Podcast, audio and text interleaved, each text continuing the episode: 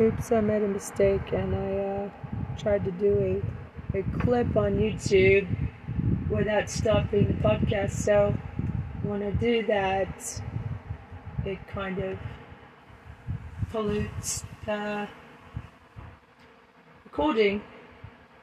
And so, uh, anyway, Diaper Donald threw Eric under the bus. Eh. And, um, we just saw, I just saw Trump's devastating deposition in New York billion dollar cases finally released. This is six hours ago. Considered catastrophic for Trump. Eh. He said $1.25 billion. That's what Mar-a-Lago's worth. He just uses common sense. Ha! You don't have no common sense. Fucking kidding me? Okay, well, I think we'll try to go through your role over time. Okay, because it has changed. Yes, it has. So why is Donald Trump focused on the five or six years? Because he's trying to make an argument that anything he did is barred by the statute of limitations. That's one of the reasons his lawyers are citing this deposition transcript to say, look, Trump wasn't even involved in this. It was Eric who was involved in it. You see it right there as well in uh. the transcript going to the next kind of key portion.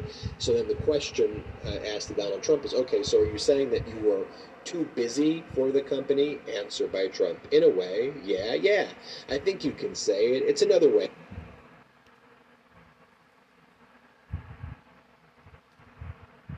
Another way of saying it. I was very busy. I was I was considered this the most important job in the world, saving millions of lives. He's talking about when he disgraced uh, the White House. I think you would have nuclear holocaust if I didn't deal with North Korea. I think you would have had a nuclear war if I weren't elected, and I think you might have a nuclear war now if you want to know the truth. Question. I'm not going to use my seven hours with you, Mr. Trump, talking about nuclear war. Okay, okay. Um, then it goes on to this is where Donald Trump on his own starts talking about the valuations that he's making for the different properties. And here he's talking about 40 Wall Street. And he goes, Well, you know, if the city ever comes back, a lot of things change. If the city comes back, you can convert that entire tower of 40 Wall Street into condos and make an absolute fortune, far greater than the five or six hundred million probably that the building is worth now. Probably more than that. But you'd make a fortune on the condos, I could say, with Seven Springs. When I bought Mar-a-Lago, I paid $8 million and, and, for it. And today, I think we're going to be bringing in people that will tell you that today Mar-a-Lago is worth a billion two fifty. $1.25 billion, maybe more than that. But I bought it for $8 million in 1985. So Donald Trump is now claiming that Mar-a-Lago is worth 1.25 billion dollars. Um, and then he goes on to talk about uh, the, the, the Doral property. Doral, I think Doral is, I guess it's close to seven acres, right around there, in the middle of Miami, right near the airport. I could get zoning if I want to. I could get zoning of units. It's four golf courses and a very large, I think 800 rooms, magnificent clubhouse, all brand new. I built it. You know, I ripped it down and rebuilt it. Built it mostly brand new. New clubhouse, new buildings, blew up the golf course, rebuilt it. And I believe that Doral, not as golf, but what you could build on it because it's the best location, it's also zoned for gambling. Inside the perimeter, you know what they did is they have they created a perimeter for gambling if that gets approved in Florida and if gambling ever got approved in Florida. So one of the things I think to dig deeper into Donald Trump's communications with Ron DeSantis over a gambling license and whether there was quid pro quos promised by DeSantis to Donald Trump there. Um, Donald Trump goes on to say um, he claims to have $400 million in cash in the bank. He goes, I don't need money. You probably see the cash. We have a lot of cash. I believe we have substantially in excess of $400 million in cash, which is a lot for a developer. Developers usually don't have cash, they have assets, not cash. We have, I believe, 400 plus and going up very substantially every month. So he's saying he has $400 million of cash in the bank, yet he's relying on his political action committee to pay for the 45 or 50 million dollars in legal fees. He's not. He has all this cash. He's not using his own cash for that. So now he talks about the NFT deal, uh, and here is what he says about the amount. Uh, the amount here. He goes, and it makes me happy that I think they're averaging about thirteen hundred dollars a card referring to the NFTs. And they bought it a few months ago for $99. But some of the cards are selling for $20,000. And a couple of them, I believe, I'll check this, I'll get you the exact number. A couple of them are selling for $82,000. $82,100. I heard numbers like that. So somebody Check hit the call jackpot. bluff, see if He's he has referring to the $400 that he thinks that a in single cash. one of his NFT trading cards is 82000 I just don't think that is true.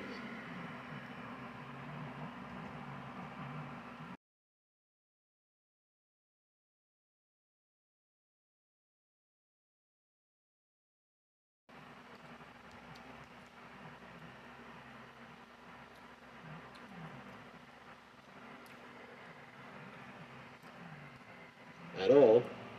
Donald Trump goes on to say, um, he goes, talking about the convention center, he talks about how upset he is at paying taxes, um, and then here he talks about we can't, question, I- don't feel like we need to spend a lot of time on your brand value because it's not part of your statements of financial conditions.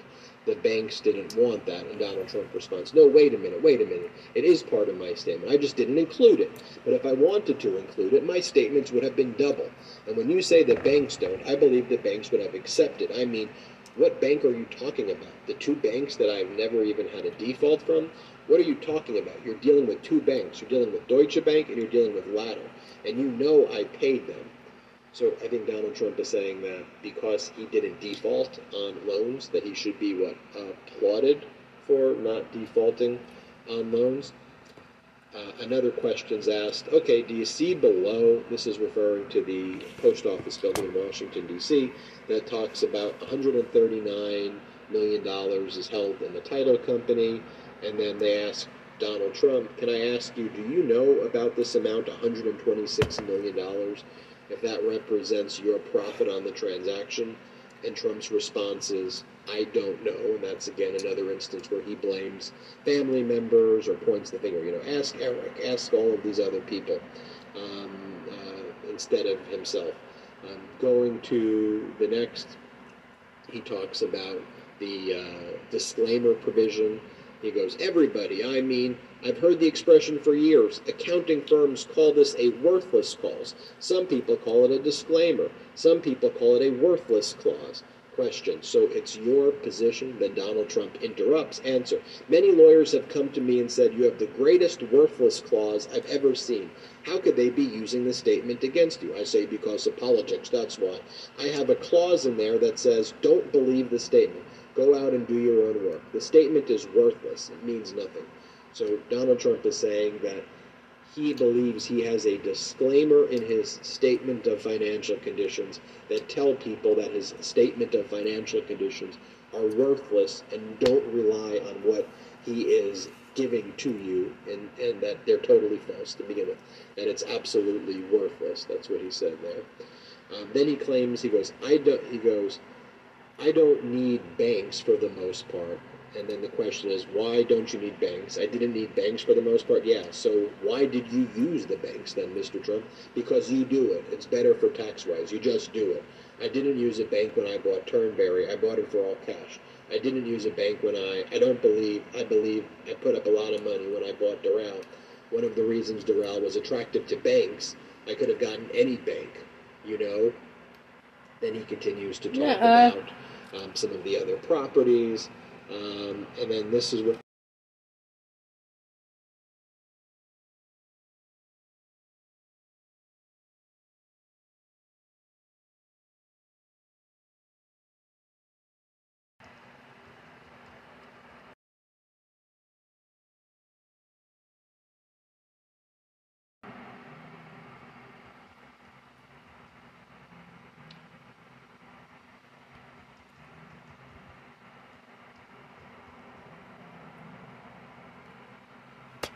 No bank in America will give that lender money.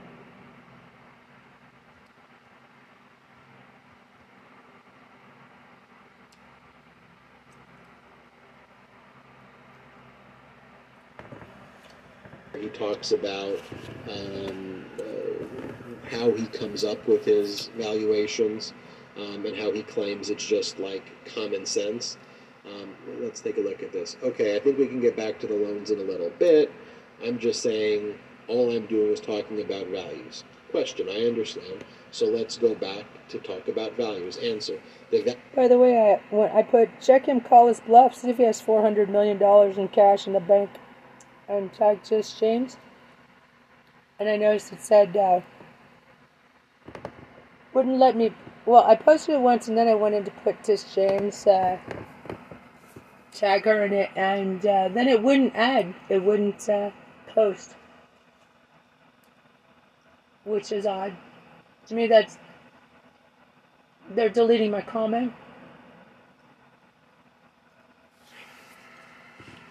Probably sheriffs. Probably no D and or DHS.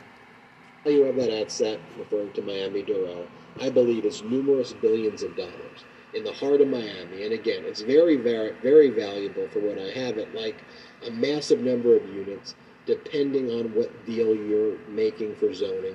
And you can make a deal because they want tax revenue. And Florida is, you know, to use a different word, progressive.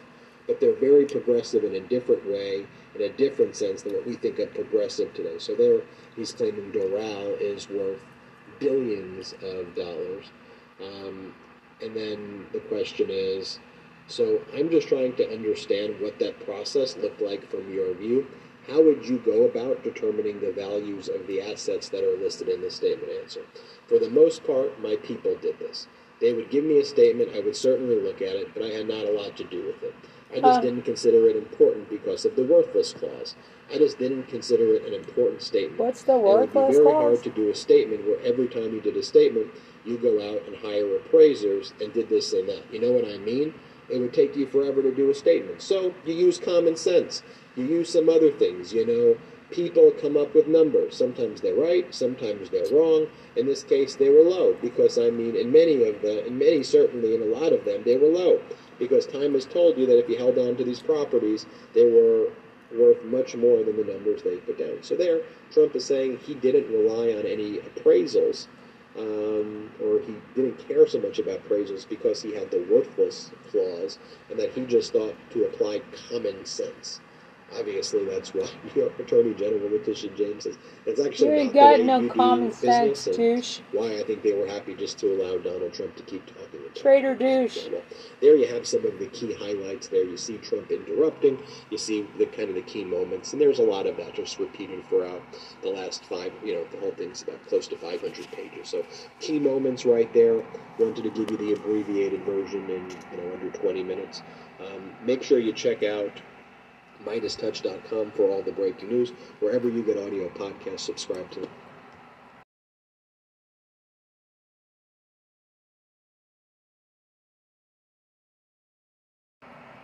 Some ideas for Tish James.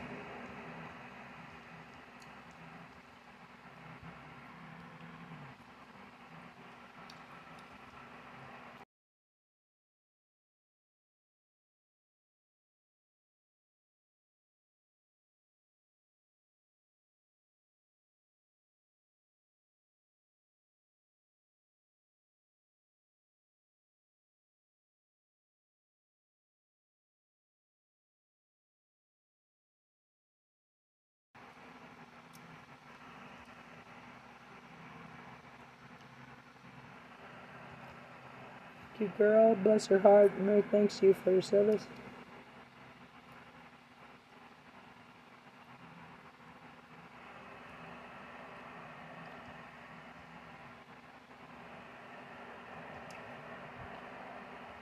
Just uh, for price.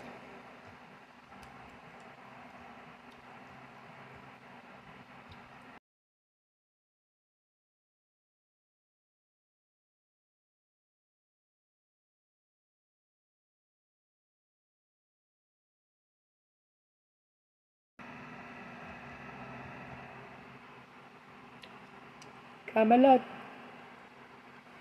Camelot. I'm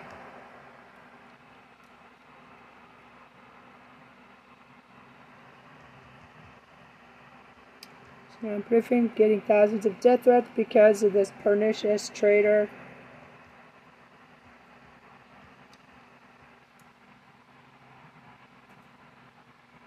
And terrorist and thief.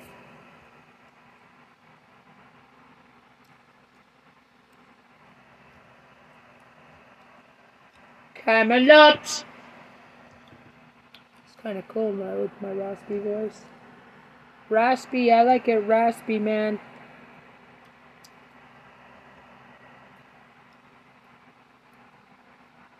Mustn't be easy.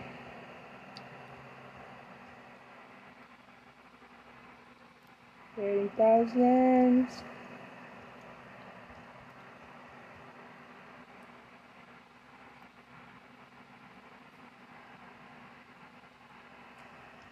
I'm in you. You're in me. I'm in you. You're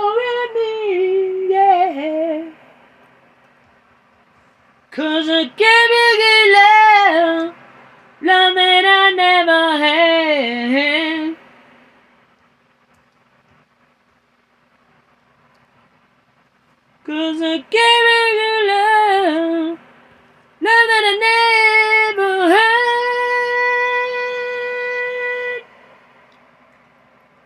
I'm in you. You're in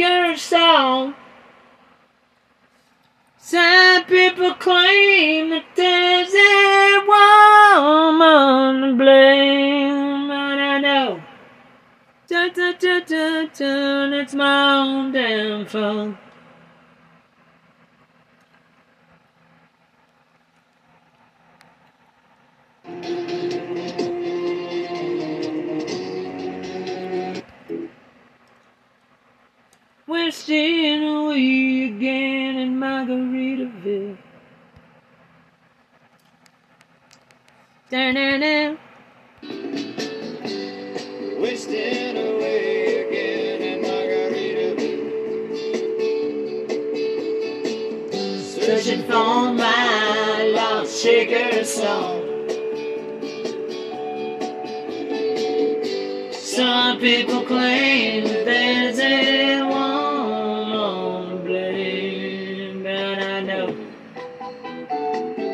My own downfall,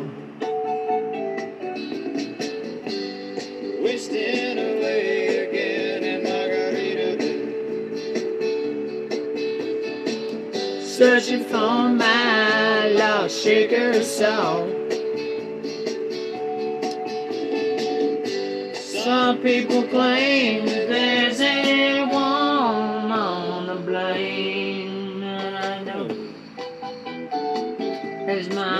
own body's fault. Wasting away again in Margaritaville. Searching for my lost shaker soul. Some people claim that there's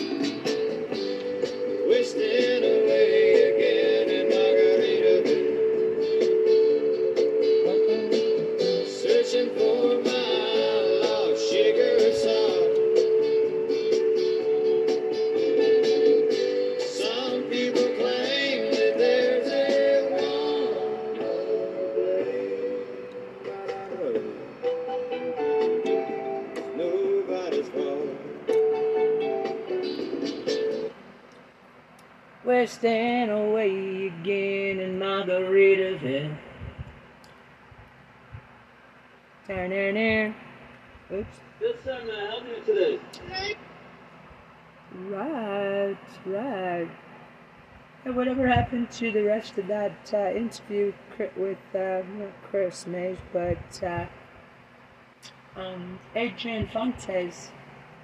Totally lawless operation gets revealed in court one hour ago. Can't hide in court, bitch.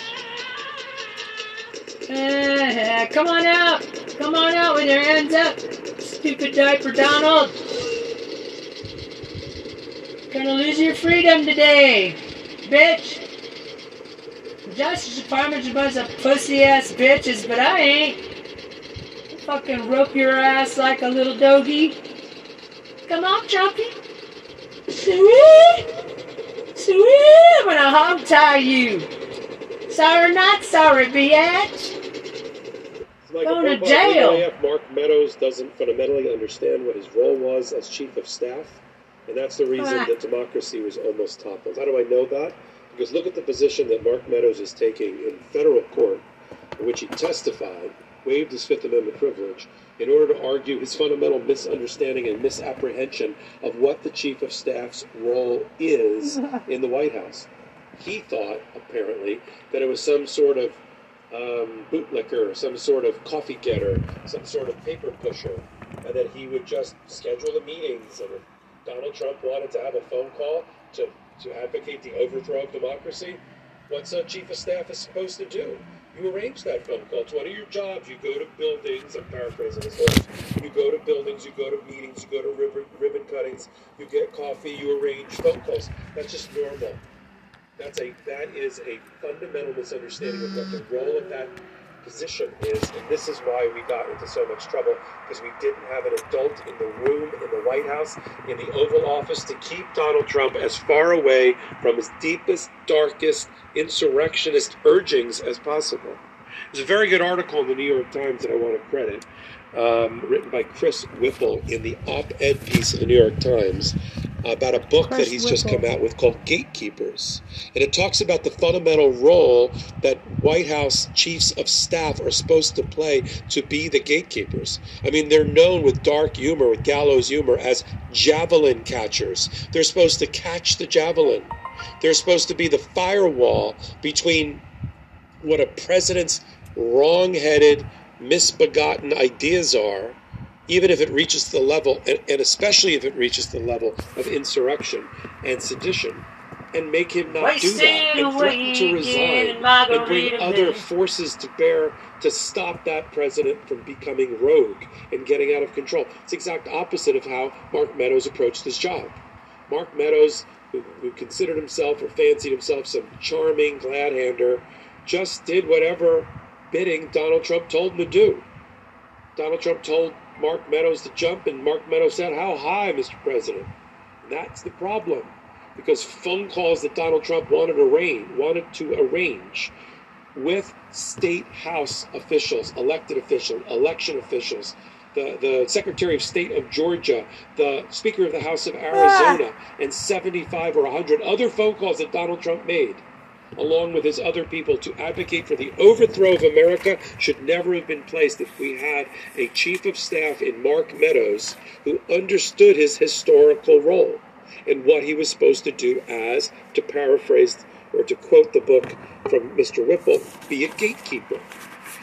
And um, in the history, because every president after Washington had a chief of staff, it's not a it's not a, um, a cabinet position that needs to be confirmed by the Senate, but it is a very important role. It's considered often to be the second most powerful um, position in the world because of its role. Not that Mark Meadows, uh, chief of staff number four, ever saw it that way. Up until now, up until Mark Meadows, the worst chief of staff that's ever been in American history, has always consider, has always been considered to be H.R. Haldeman, the chief of staff for one Richard Nixon. When I tell you what he was involved in and compare him to Mark Meadows, you'll know why Mark Meadows now has the new crown. As the worst chief of staff ever, and one who at, who at his feet we can lay the siege of America, the almost toppling and insurrection that almost led to the theft of our democracy before our very eyes. Um, H.R. Haldeman was involved with a conspiracy that led by Richard Nixon, implemented by Richard Nixon, to break into the to the opponent's party's political office, the Democratic National Committee, and bug it, put a listening device in it, and steal some documents from it. Doesn't that seem quaint? What they were trying to, isn't that, isn't that cute? What they were trying to do in 1972? Tell you what they weren't trying to do. They weren't trying to cling to power and stop the peaceful transfer. They weren't stealing votes at that time.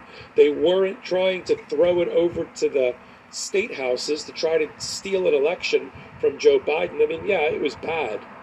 And that's why H.R. Haldeman went to jail for obstruction, right, and other things. But Mark, the, the level of involvement by Mark Meadows is unparalleled. And the fact that he was stupid enough to take the stand waive his Fifth Amendment privilege and try to tell Judge Jones why he had no involvement at all and gave testimony that was perjurious, completely a lie, and against the weight of all evidence that we know, evidence that's contained in the Jan 6 report. You can get it at your local bookstore, Mark, and, your and Mark's lawyer. You don't even have to download it from the internet. And if you go in there, you will see, and I've highlighted it, and I'll read from it a little bit later, the exact email that shows that you were involved and coordinated the fake elector scheme and scandal. Um, and you circulated the memo of Ken Chesebro, the lawyer Cheese, who promoted the scheme to try to pressure Mike Pence to cling to power. And, Cheesy, you, and bro. so you shouldn't be surprised that Fani Willis made the argument that you were involved with the coordination of fake electors because it's in the report by Jan 6th, even the email that Fani Willis used herself to cross examine you the other day. Your pet's a member of the family. My Lily man. certainly is. Don't feed them like they're in the doghouse. Give them Gnome like Gnome. Gnome delivers fresh stuff. Legal AF for 50%. it. Talk about Well, what was he supposed right to do? The boss told him to arrange a phone call with Brad Raffensperger, and he arranged the phone call, and he got on it. You're not supposed to do that. You're supposed to say legal AF for 50% off. Try gnome.com slash legal AF. Let's go back to the gatekeeping function. The function of a, of a chief of staff to be a javelin catcher and a gatekeeper. And he's supposed to reel in a president's worst instincts and not empower them. Don't let him go over the cliff and take America and democracy with him.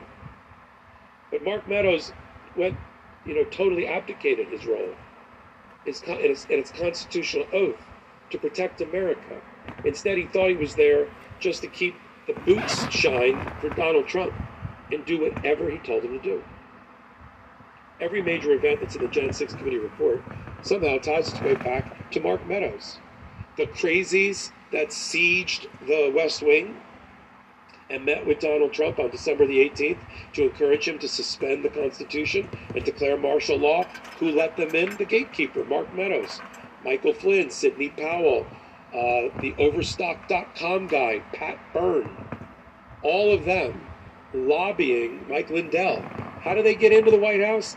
Because Mark Meadows let them in. If Mark Meadows didn't want them there, he would say no and shut the door.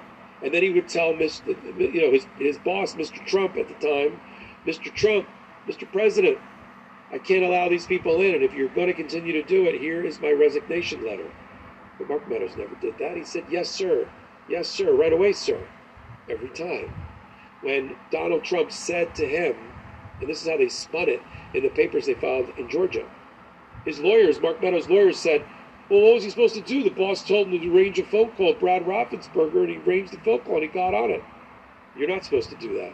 You're supposed to say to the president, What's your, what's your plan here, Mr. President? And, and the president would say, I'm going to call Brad Raffensperger and his general counsel, and I'm going to threaten them and extort them and tell them to throw out 11,780 votes and make me the president. And that's where, that's that moment of courage, right? Profile and courage when Mark Meadows is supposed to say, You cannot do that. You cannot do that, sir. And let me bring in some other cabinet members to make you understand you can't do that. If you don't do it, and if you do it, you're doing it on your own. You make your own phone call, and here's my letter of resignation. That's what you have to do when you have courage and you're trying to keep the guardrails of democracy up, not flattened on the side with Donald Trump running amok. So it's the opposite. It's that you're not supposed to be on that phone call because that phone call is never supposed to happen to Brad Raffensperger and those threats and extortion because you, as the chief of staff, are the last line of defense for America.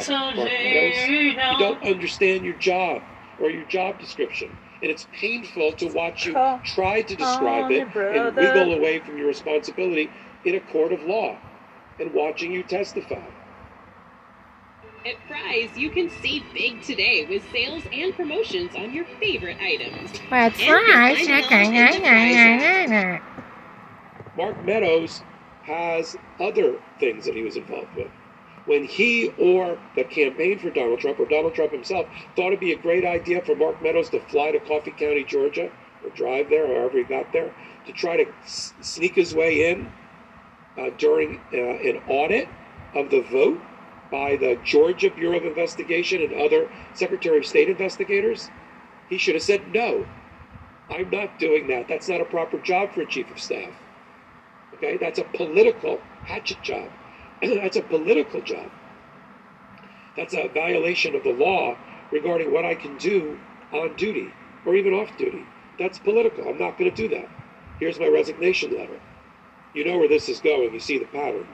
Did he submit his resignation letter? Did he refuse to go to Coffee County? No. He went willingly to Coffee County. He tried to do a sidestep and get past, do an end run around. The chief investigator, Frances Watson, for the Secretary of State of Georgia to get in the room. You're not supposed to do that when you're the when you're the chief of staff. That's not your job. You don't understand your job if you think that was appropriate, right? And all the other things that you did that are listed in the Jan 6 report, we know Fani Willis and Jack Smith have in at their disposal. All the text messages that you sent um, to state house legislators and others to encourage them to implement the fake elector scheme. Right? Let me read you some of your text messages in case you forgot. From page 263 of the Jan 6 report, chapter 2. I just want to find 11,780 780 votes. These are Mark Meadows texts. And let me preface it by saying none of these texts are appropriate for a chief of staff, unless he's gone completely rogue and mad and now committing criminal cri- crimes. Crimes. Which Here's a text from Mark. Meadows. The state legislature can take over the electoral process. Mark Meadows text to Georgia State Senator Marty Harbin. Agreed. Mark Meadows text to a different senator who suggested that the Trump administration should get that out there if they were seriously considering the slate legislator's strategy. That's the fake elector strategy. I will tell him, Mark Meadows text to a senator who suggested that Trump should start building momentum for the state legislatures. I love it. Mark Meadows text to Representative Andy Biggs, who relayed what he acknowledged as a highly controversial idea to have Republican legislatures appoint a, uh, a new set of electors. And Mark Meadows writes, I love it. You're not supposed to say, I love it, Mark. You're supposed to say, that's inappropriate. That's criminal. I need to ensure that the guardrails of democracy under my constitutional duties are upheld and not do the political biddings and rogue instincts of my boss. this is now very apparent that Mark Meadows was the wrong person at the wrong time in the wrong job. I'm not saying that Jan 6, the electoral interference by Donald Trump, could have been avoided if we had a person of conviction, an adult, someone who understood the historical role of the chief of staff in that position. But that's exactly what I'm saying. Mark Meadows, you were the last firewall to protect democracy, and you abdicated that responsibility and violated your oath. And you are now, you have the crown as the worst chief of staff in the history of America, replacing H.R. Haldeman. Yeah, fuck you, traitor. been- because he went to jail and convicted of his involvement with a conspiracy, but you make him look like kindergarten. Your involvement in the Trump conspiracy to cling to power makes H.R. Haldeman look like he got convicted of jaywalking. Because in yours, you flew down to Georgia, you met with people, you sent texts, you extorted them, you encouraged them, you coordinated the fake electors, you coordinated state legislators to back Donald Trump, right? You led the effort on the uh, fraudulent vote big lie, even when you knew you knew that it was untrue. You knew because there were independent fraud experts that, that Trump himself hired for a couple million dollars who told you they were untrue. And you and you stood there and you looked the American people in the eye and you said, I am your chief of staff. I will protect you from the worst instincts of the occupant of the Oval Office. And you didn't do that. You didn't do it because you were either charmed by Donald Trump or you have larceny in your own heart and you decided it was in your political best interest and future financial best interest to back the horse of Donald Trump. And so you laid down for him and you didn't perform your duties as chief of staff. And we know this, and we know that he's going to be not only, as we know, he's prosecuted, but indicted, likely, whether it's in state or federal court, doesn't matter, because of the array, array of evidence against him and witnesses. Cassidy Hutchinson, who was Mark Meadows' right hand person, his assistant, is already cooperating with Fani Willis and Jack Smith. Thank you, Cassidy. Not just testifying for them in grand juries, but cooperating with them. She's got all the receipts, she's got all the text messages and the emails, and she's going to testify against Mark Meadows and has been cooperating with Fani Willis to prepare their case. So when you took the stand in Georgia to try to convince Judge Jones that you didn't have anything to do with anything politically, didn't you calculate that Cassidy Hutchinson, who formerly worked for you, was going to dump all over you and tell the truth? Didn't you think that Fani Willis developed in her year of a grand jury or seven months of a special purpose grand jury hearing from witnesses like Pat Cipollone, who was the White House counsel for Donald Trump and had many interaction with you? Didn't you think that Fani Willis would get her hands on that? Didn't you think Fani Willis would get her hands on all the Jan 6 information, including the Jan 6 report that's in the public domain about your role, and particularly about the emails that you sent circulating the fake elector scheme and trying to arrange it and coordinate it, which is where you committed perjury on the stand when you said you had no role whatsoever? Read the book, Mark, or wait for the movie. You can always wait. You can wait to see who's going to play you in the movie. Uh, instead, when you get out of jail, I mean, because you'll be going to jail or prison, I'm not sure which. So this is the reporting we have right now.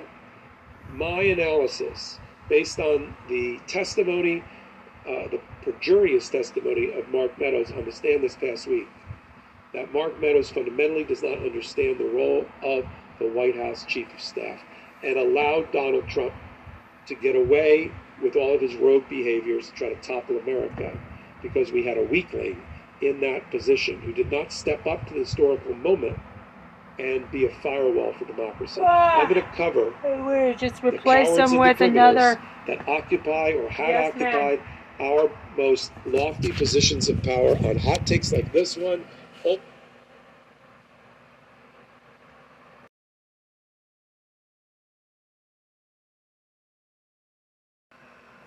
Old diaper Donald would have filled his spot was somebody who was a yes man.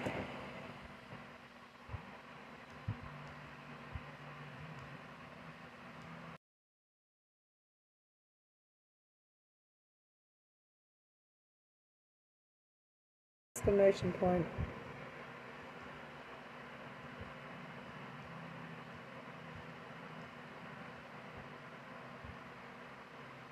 So even if Mark Meadows had resigned,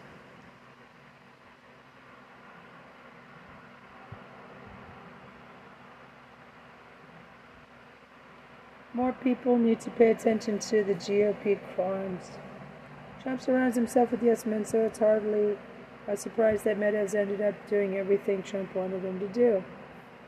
Meadows thinks his ignorance of the laws is plausible defense, and he will find out otherwise.